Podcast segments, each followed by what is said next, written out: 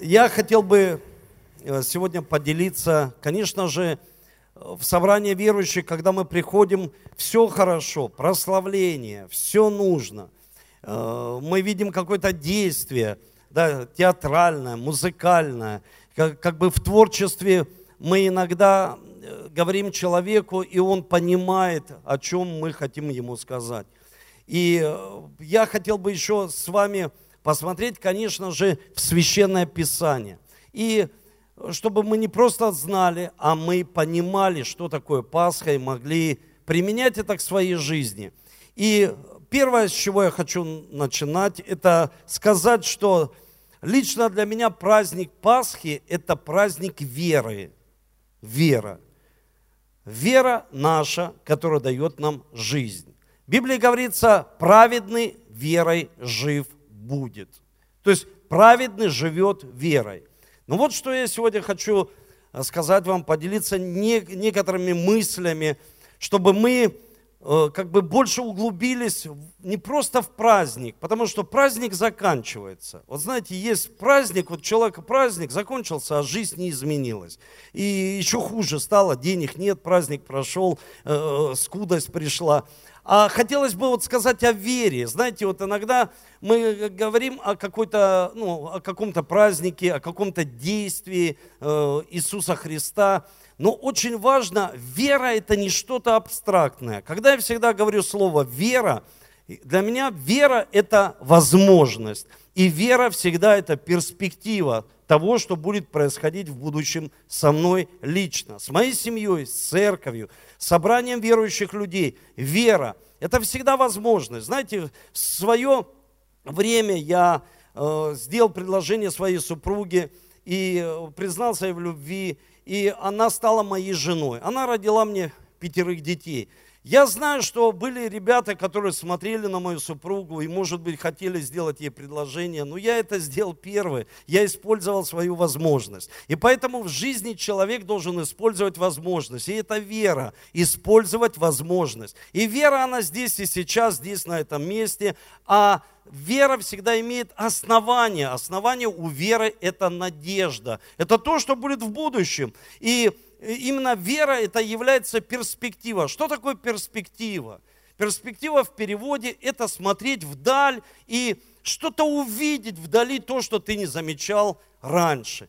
И знаете, вот я когда думал о празднике Пасха, я размышлял об этом в субботу, в пятницу – размышлял, кто-то размышлял, просил прощения у людей, там э, было, было вербное воскресенье. И вот когда мы как руки поднимаем, это, знаете, как пальмовые ветви, мы говорим, Иисус, приди в наше сердце. И нам не нужно просто брать какую-то ветку. Это хорошо, я могу взять, но я лучше подниму руки к Нему и скажу, Иисус, будь в моем сердце. Я верю, что Ты живой Бог. Я верю, что Ты всегда со мной. Моя вера сегодня не закончится. Она будет и завтра, и послезавтра завтра, и еще через э, года, и вера. Вот Бог мне сказал, посмотри на перспективу. И я подумал, вот пришли мысли, перспектива, перспектива. И я посмотрел, что же такое перспектива еще? Перспектива в переводе смотреть сквозь. Смотреть сквозь. То есть ты видишь сквозь, ну, через что-то ты смотришь. И когда я об этом подумал, я сам себе начал вот просто говорить, Эдуард, посмотри сквозь время. Давай посмотрим с самого начала в книгу «Начал», в книгу «Бытие». Бог сотворил Адама. И все, что мы видим, Он сотворил это верой. Он сказал слово. Он сказал, да будет свет. И это стало так. Потом Он сотворил Адама. И Адама создал с Евой не просто каких-то людей. Знаете, вот иногда нам кажется, что человек, верующий в Бога, какой-то вот, ну, человек, знаете, вот, э, ну, какой-то вот шаблонными какими-то э, пониманиями. Нет, это не так. Он создал человека свободным. И он поставил дерево и сказал, подтвердил эту свободу. Он сказал, Адам, пожалуйста, это дерево хорошее, приятное на вид, но я прошу, от него не вкушай. Не трогает него. И Адам, мы знаем из Священного Писания, что он взбунтовался с Евой против Бога и вкусил. И Бог убрал их из сада Эдемского. То есть, что такое сад Эдемский? Это некое Божье присутствие, когда сам всемогущий Бог присутствует в нашей жизни. И что произошло? Он убрал его. И когда Адам потерял с Евой Божье присутствие, смотрите, что стало происходить. Родились дети, Каин и Авель. Вроде бы хорошие дети. Но Каин убивает Авеля. Проблемы где? В семье.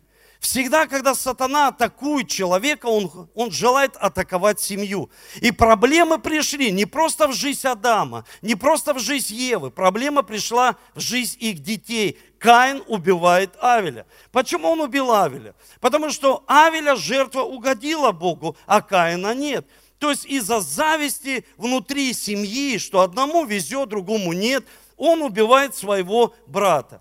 И знаете, я думаю, что Бог всегда хотел заключить завет с человеком. Но он смотрел на это безумие, он смотрел, что люди сходят с ума. Это как антизавет, когда человек начинает убивать человека. И Бог не мог заключить, он не мог найти человека, с кем бы он мог заключить заветные отношения. Заветные отношения, которые никогда не, не, не разрываются. И мы знаем из Священного Писания, что Бог находит человека по имени Авраам. Когда он нашел Авраама с единственным человеком в Священном Писании, он в Ветхом Завете, он заключает свой завет. Он заключает завет, и я хотел бы прочитать слова этого завета, потому что это очень важно сегодня для нас, когда мы узнаем, что же такое Пасха, мы погружаемся в это. И слова завета – знаете, первое, что Бог пообещал Аврааму, Он сказал, ты станешь отцом великого народа. Ты станешь отцом множества народов. То есть у него не было сына. И Авраам, что он сделал? Он поверил Богу, и это вменилось ему в праведность. И Бог сказал, Авраам не просто Авраам, отец множеств, Авраам мой друг. И я с ним наладил отношения. То есть Авраам смог договориться с Богом. Как? Через веру. Вы слышите? Не через дела, не через то, что мы красивые, не то, что мы сильные, а через веру. Он просто поверил Богу. И Бог сказал ему, ты станешь отцом множества народов. Второе он пообещал ему, он сказал, Авраам, твое имя будет великим. Мы все знаем, что Авраам сегодня, спросите у христиан, отец всех верующих для христиан, для иудеев, отец для иудеев, для мусульман, они его все почитают и говорят, Авраам наш отец. То есть он стал великим, Бог пообещал, и Бог заключил с ним завет, и Бог не обманул. В-третьих, Бог сказал ему, что он станет сам источником благословений. Вы слышите, не просто я благословлю, а ты станешь источником благословений. И в-четвертых, Бог обещал, что с ним будет всегда. Он будет его охранять. Сегодня ты будешь в этом городе, я буду охранять. Завтра ты пойдешь в эту страну, я буду охранять. Кто будет тебя проклинать, будет проклят. Кто будет тебя благословлять, будет благословен. Так говорит Священное Писание. Бог заключил с ним свой завет. И вот смотрите, у Авраама рождается Исаак. У Исаака рождается Иаков. И я просто вот подумал и думаю, Бог заключил завет, заключил, пообещал, пообещал Аврааму. Но у него рождается один сын, второй сын, и уже второй сын Иаков был хитрец. Он был таким хитрым, обманул брата своего. И думаю, слушай, только Бог заключает завет с их отцом, когда рождается ребенок, и уже с природой Адама, хитрого человека, начинает обманывать своего брата, украл первородство, потом убегает от своего брата, попадает в землю, где работает 21 год на Лавана и его обманывают, потому что он обманул, он посеял, и он это пожал, ему э, жениться на одной жене, оказывается, проснулся не та, ну, кого он любил. То есть, знаете, интересно так, я хочу сегодня посмотреть в перспективе через время, чтобы вы имели глубокое откровение, что такое Пасха. Иаков рождает 12 патриархов. Но эти патриархи, вот знаете, когда в Библии читаешь, 12 патриархов, 11 из них были завистники, завидовали своему младшему брату Иосифу. Они говорили, почему Иосиф так любим Богом, так любим своим отцом, у него цветные одежды, очень дорогие, а у нас ну, робы, у нас не очень хорошие одежды. Почему? Что за несправедливость? Что нужно сделать? И они берут и закапывают его, кидают его в ров, продают его в рабство. Его везут, и он попадает в дом Патифара. Работает, успешен, все хорошо у него, но его опять подставляют, он его садят в тюрьму за попытку изнасилования Иосифа, человека, который про отец Авраам сажает за попытку изнасилования, и он сидит в тюрьме, предсказывает сны, и его забывают. Когда его забыли, что интересно, Потом фараон, сам фараон говорит, есть какой-то там человек. И ему сатрапа говорит, да, Иосиф в тюрьме, он может разгадать твой сон. Он вызывает его к себе и говорит, Иосиф, за то, что ты разгадал мой сон, я ставлю тебя вторым человеком величайшей империи на то время. Он живет, процветает, забирает всю семью в землю лучшую, Гесем, вот кинь туда э, семя, и все растет лучшая земля. Они растут, они умножаются. Их было всего лишь 70 человек. И через какое-то определенное время умирает Иосиф. И в Библии говорится, что когда умер Иосиф, народ попадает в рабство, потому что пришел фараон, который не знал Иосифа который не знал. Это уже, знаете, люди уповают на свои знакомства, и они говорят, мой папа знает этого человека. И потом отца не, не стало, и никто не знает этого человека. И люди так попадаются в своей жизни, и произошло то же самое с Иосифом. Его не стало, и народ на 400 лет попал в рабство. Бог опять ищет, что же сделать, чтобы вытащить народ. Потому что народу так сложно. Они трудятся в поте лица, они живут очень плохо, они живут, иными словами, Библия говорит, в рабстве. Они рабы, они рабы, которыми плохо относятся, они строят, они делают, они работают на хозяина, не на себя, а на хозяина. Они не имеют своего, они только отдают большие налоги, и они что? Они мучаются, и тут они вызывают Богу, говорят, Господи, прояви милость к нам. И Бог избирает Моисея. Можно, дорогие мои помощники? Бог выбирает Моисея и говорит, ты можешь вывести, вывести народ из рабства. Но я тебя не просто говорю что-то абстрактное. Послушайте, вот вера наша, она не просто абстрактная. Вера в Бога и будет все у тебя хорошо. Нет, она не просто абстрактная. Бог избирает Моисея и говорит ему четкие инструкции. Он говорит, скажи каждому мужчине, главе семейства. Значит так, глава семейства. Мы видим, что Бог хочет нас вывести. Было девять казней – я не буду все описывать, я просто как бы вот вам через время, мы через э, пять тысяч лет смотрим, что происходило с народом. И он говорит, тебе нужно обратиться к каждому мужчине и сказать, чтобы он заколол акция в своей семье, ягненка, самого лучшего, не самого плохого, а самого лучшего. Вот подчеркну, к которому уже привыкли, самый лучший. Возьмите кровь, смешайте с водой, возьмитеисоп, и все это дело возьмите наисоп и помажьте, и я помажу косяки дверей. Но хочу, чтобы вы понимали, для чего все это было сделано. И в инструкции там говорилось, что акция этого ягненка не выкидывайте, пожарьте его.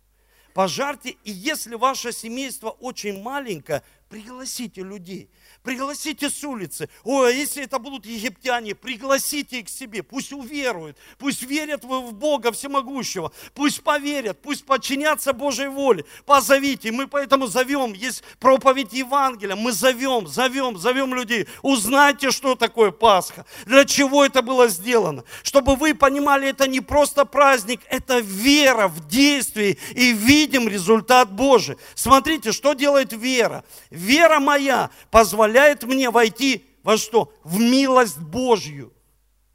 в милость Божью. Вера моя. Если у меня нет веры, я не могу войти в милость Божью.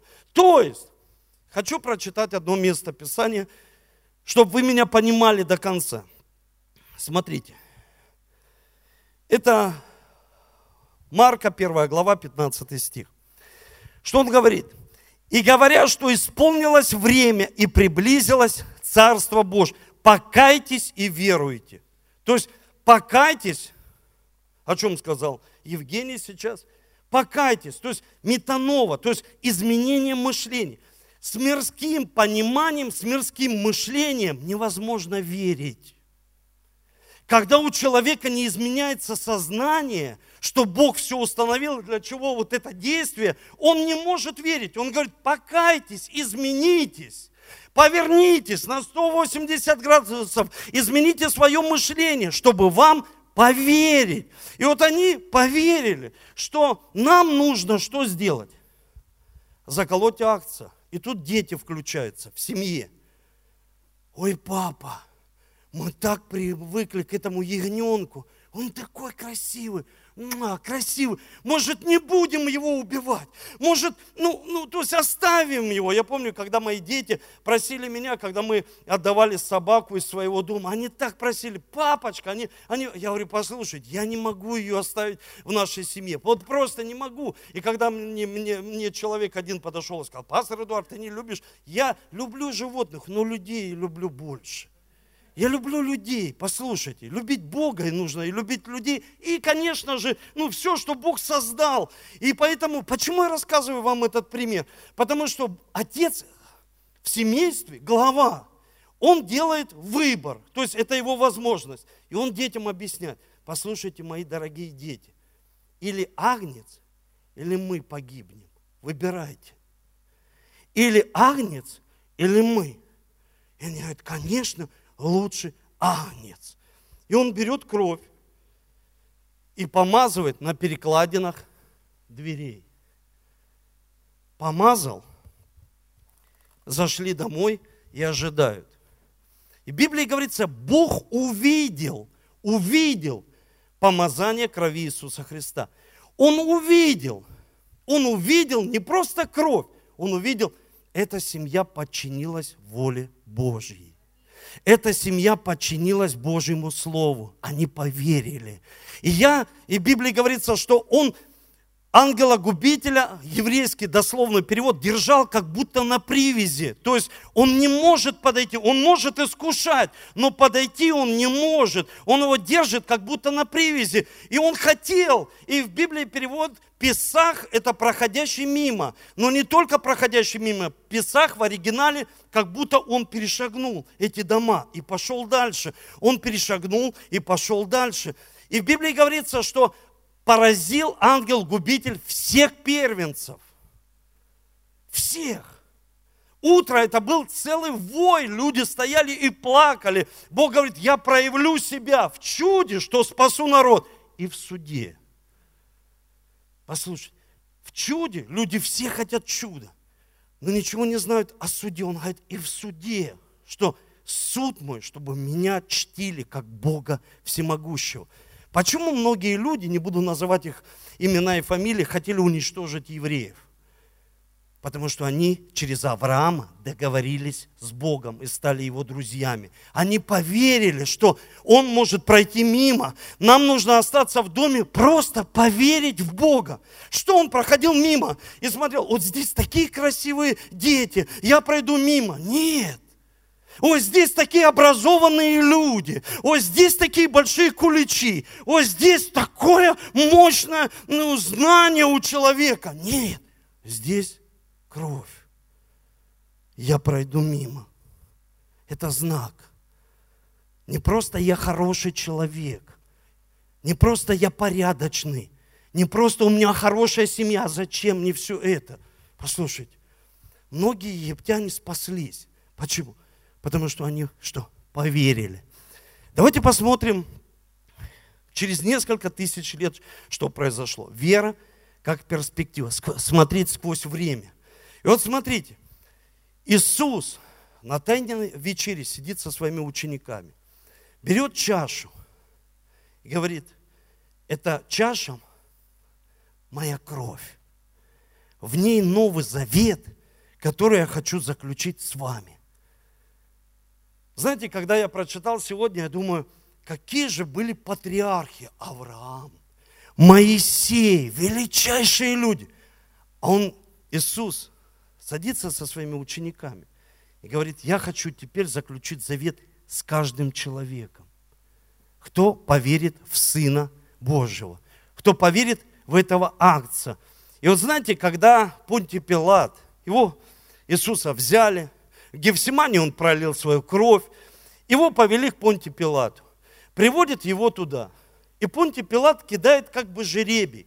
Потому что всегда в Ветхом Завете кидали жеребий, какого козленка или акция выбрать, чтобы возложить на него руки и отправить его в пустыню. То есть козел отпущения. Отдать все свои грехи ему.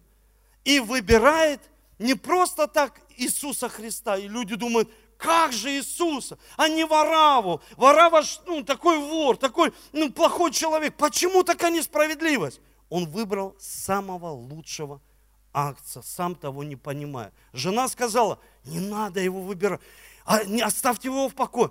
Но Бог показал на него, что агнец именно Иисус Христос. Самый лучший агнец из стада. И ученики, они говорят, как же так произойдет? Мы же к нему привыкли. Если не погибнет он на кресте, погибнут все люди, потому что они не могут бороться с завистью, тщеславием, грехом, обидами. Они не могут с этим совладать, даже если я заключаю с ними просто завет, как заключил с Авраамом. С Авраамом. Я должен изменить их природу полностью. И смотрите, что произошло. Можно? Кровь, акция на перекладинах. Кровь, акция на перекладинах креста.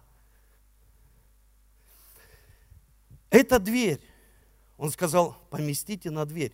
Крест – это дверь для новой жизни, которой мы живем во Христе Иисусе. И вот здесь смотрите. В Древнем Китае, когда человек совершал преступление, его ловили и приговаривали его к казни, и он мог за себя отдать выкуп. Как это выглядело? Найти человека, чтобы человек умер вместо него.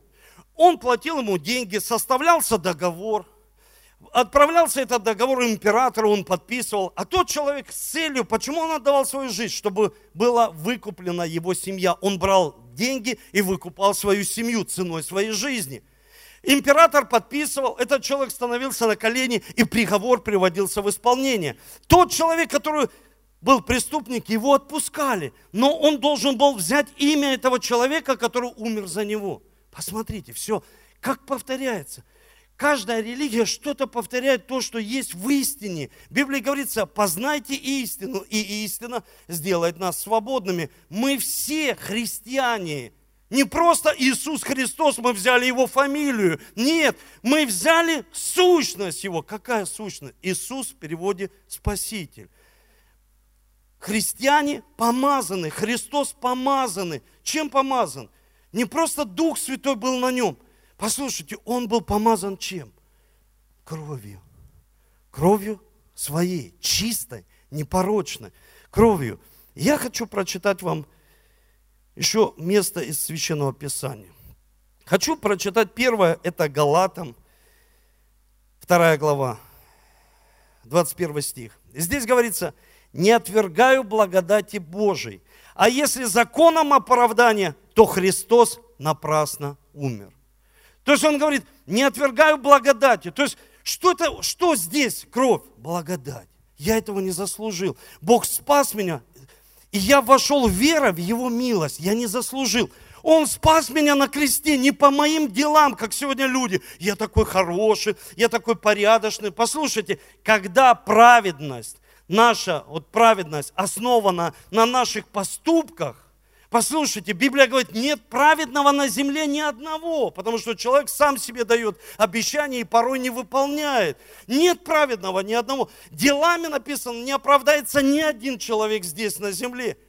Но верой в Бога мы оправдываемся. И люди могут сказать, ну кто этот был разбойник рядом на кресте с Иисусом? Ну почему он сказал ему, ныне будешь со мной в раю? Но он же никаких хороших дел не сделал. Он поверил в Иисуса Христа, просто поверил. Вера – это доступ в милость Божью. И вот когда человек по этой жизни, он напрягается для того, чтобы как-то угодить Богу, мы не можем угодить Ему какими-то делами и поступками, даже самыми лучшими поступками.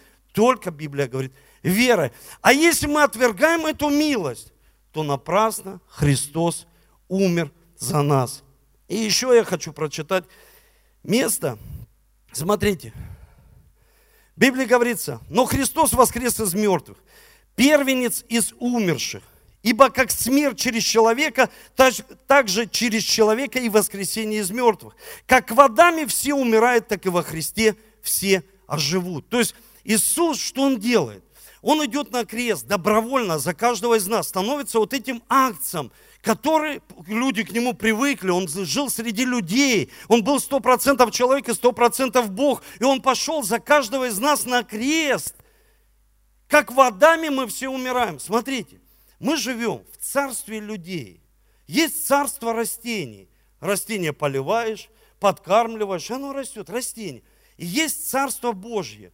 Через покаяние мы приближаемся к Божьему Царству. Потом Царство Божье написано не питье и не какие-то там определенные вещи, которые мы приготовили. Царство Божье внутри нас есть. Что это значит? Это значит, что мы живем в мире, где все умирает. Растения умирают, животные умирают. Никто не может избежать смерти, даже как этот человек, э, который пересадку делал, семь раз пересаживал себе сердце. Все умирают, все. И Иисус добровольно идет на крест. Для чего? Чтобы победить смерть. Всегда говорят люди, в Израиле такое Божие присутствие, такое помазание. Мы вот недавно были с Евгением э, в Израиле, зашли в гробницу гроба Господнего – и там есть две гробницы. Одна протестантская, другая православная. И, ну, так вот, я не знаю почему, ну, там две гробницы. И я зашел в эту гробницу, и всегда говорю, там такое Божье присутствие. А мне хочется оттуда быстрее выйти. Выйти оттуда. Почему? Потому что там табличкой написано, его здесь нет. Он воскрес. Его здесь нет. Мария приходит, женщина такая приходит и ищет Иисуса.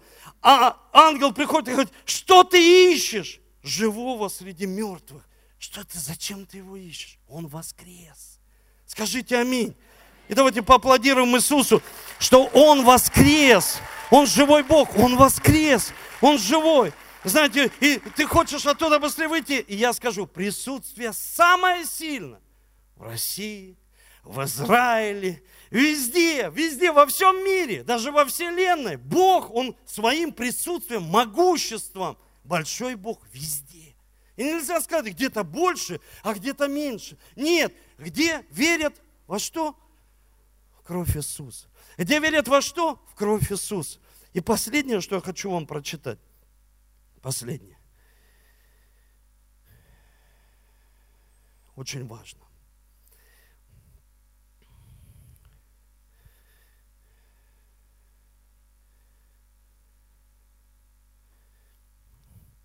Обетование, 1 Иоанна, 2 глава, 25 стих. Обетование же, которое он обещал, есть жизнь вечная. Обетование, вот смотрите, которое он обещал, есть жизнь вечная. Это я написал вам об обольщающих вас. Ну, люди, которые говорят, да как можно вечно жить? И дальше говорится, впрочем, помазание, которое вы получили от Него, и вас пребывает, и вы не имеете нужды чтобы кто-либо учил вас. То есть в Библии говорится помазание. Вот смотрите, помазание где? Здесь. Через время смотрим. Проходит несколько тысяч лет, помазание здесь. А теперь Бог нас называет, вы храм Духа Святого. Помазание должно быть здесь. Чтобы болезнь, ангел-губитель, прошел мимо. Депрессия прошла мимо. Нищета прошла мимо. Вы понимаете? То есть все прошло мимо, перешагнуло через тебя и прошло мимо тебя. Почему? Потому что я верю, кровь Иисуса Христа, который раньше, Библия говорит, я был далеким, а теперь через кровь Христа стал близким, близким его родственникам, близким. То есть, что это значит? Через кровь Христа Он соединил меня с Богом. Он соединил меня с Его благословением. Он соединил меня с чем? Заветом Авраама.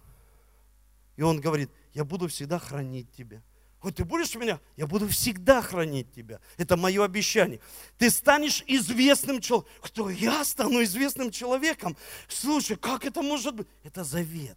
Вы слышите? Это завет в Божьей крови. Скажите аминь. Это завет Божьей крови. То есть Он будет хранить. Он говорит, ты станешь отцом множества. Множества. И все через веру. Давайте поднимемся с вами. И все через веру. И все через веру. Дорогие, послушайте. Перед тем, как мы возьмем святое причастие, кровь Его и тело Его, Откровение 7 глава говорит, иначе речь один из старцев спросил меня, сие облеченные в белой одежде, кто и откуда они пришли? И я сказал ему, ты знаешь, господин, он сказал мне, это те, которые пришли от великой скорби. Они омыли одежды свои, убелили одежды свои кровью акции. За это пребывать ныне перед престолом Бога и служат Ему день и ночь. Послушай, нам не нужны посредники, чтобы они приходили и молились за нас. Ты можешь пребывать перед престолом день и ночь. Почему? Через кровь. Раньше были далекие, а сейчас очень близкие близкие отношения с Богом. Вы слышите? Когда человек говорит, ну это же Авраам, это как бы евреи. Он говорит, чаша – это кровь моя. Кто поверит в Сына Моего, становится близким мне человеком, моим другом. И Иисус говорит, самое лучшее – это отдать жизнь свою за друзей своих. Он называет всех людей друзьями. Вы слышите? Не просто Моисея, не просто таких великих Авраама, не просто 12 патриархов, каждого человека здесь на земле. И здесь включается наша вера. Я в это верю, я в это страстно верю. Вы слышите, я в это страстно верю, потому что, когда приходили болезни лично в мою жизнь, я видел, как Бог исцеляет мои болезни без медицины. Медицина от Бога нужна, нужно диагностироваться, нужно смотреть, делать себе ТО, и потому что иногда машинам делаем чаще ТО, чем себе. Обязательно. Но послушайте, то, что он сказал, и то, что должно быть на нас, он говорит, вы помазаны, вы помазанники. То есть вы христиане, когда человек говорит, я христианин, ты помазанник. Как? Ну, Хри Христос помазанный в переводе. Ты помазан, чем кровью Христа. Дверь, вторая дверь. Еще одна дверь – храм Духа Святого. Что значит дверь? Ты становишься источником благословений. Вы слышите? Ты становишься источником благословений для других людей. Ты становишься человеком, который приносишь любовь, пользу для человечества, для своей семьи. Ты становишься и закрываешь ее дверь для врага, который атаковывает семью и разрушает. Первое, что он делает, разрушает семью. За это они пребывают ныне перед престолом Бога и служат Ему день и ночь. В храме Его, сидящий на престоле, будет обитать в них. Они не будут уже алкать, не жаждать, не будут палить их солнце, никакой зной. Ибо агнец, который среди престола, будет пасти их и водить их живые источники вот, отрет всякую слезу с их очей, от, уберет все, все будет проходить мимо. Вера праздник веры, праздник в то, что совершил Иисус Христос. И вера, послушай, не закончится, когда ты проснешься завтра. Вера не закончится, когда ты проснешься послезавтра, будешь передавать ее своим детям. Не просто дети, чтобы они ничего не знали. Знаете, мы вот можем посмеяться и уйти, а дети могут ничего не знать. Мало того, что говорят им родители, они на это не смотрят. Они смотрят, что делают их родители. Вы слышите, что делают их родители? Как они живут? Как они верят, что мы искуплены, оправданы, и все люди на этой земле боятся смерти. Иисус говорит, я дал вам великую надежду. В свое время в Царстве Божьем, которое приблизилось внутри, нет смерти, вы переходите. Мой папа уже перешел с этой жизни в другую. И он сказал в инструкциях Моисею, скажи им, пусть припояс, припоясываться поясом истины, поясом. Знаете, раньше одежда была, такие балахоны, одежда мешала людям идти. Им нужно было припоясаться. Припоясаться, чтобы одежда материальная, этот мир не мешал человеку идти и смотреть на Бога. Потом он сказал, оденьте обувь, обувь, потому что у нас в нашей культуре все дома ходят, ну, без обуви. В основном, ну, есть кто в больших домах живет, ходит в обуви. Но в основном, без... он говорит, приготовьте, оденьте обувь. Возьмите посох. Посох – это ваша вера, власть, которая поможет вам идти по этой жизни, вера, опираться на нее и защищаться от диких животных, от демонической силы. Власть, власть. И знаете, когда он сказал это в Ветхом Завете – когда мы верим и мы посещаем церковь, молимся, мы приготавливаем себя в свое время пойти в вечность. Ты припоясан, обувь готова. Ты понимаешь, что мне нечего бояться, потому что в свое время мы все туда попадем. Но куда? Куда? В какую вечность? Есть две. Вечность. Вечность с Богом чтобы там встретили нас и сказали, это люди, мы видим, они помазаны, на них кровь Иисуса, на них воля Божья. Они ходили в воле Божьей. Вы слышите? Мы не спрячем за своими добрыми делами. Мы ничего не спрячем за своими, знаете, игнорированием Бога. Нет. Он сказал, покайтесь и веруйте. Когда он явился своим ученикам, он показал им раны.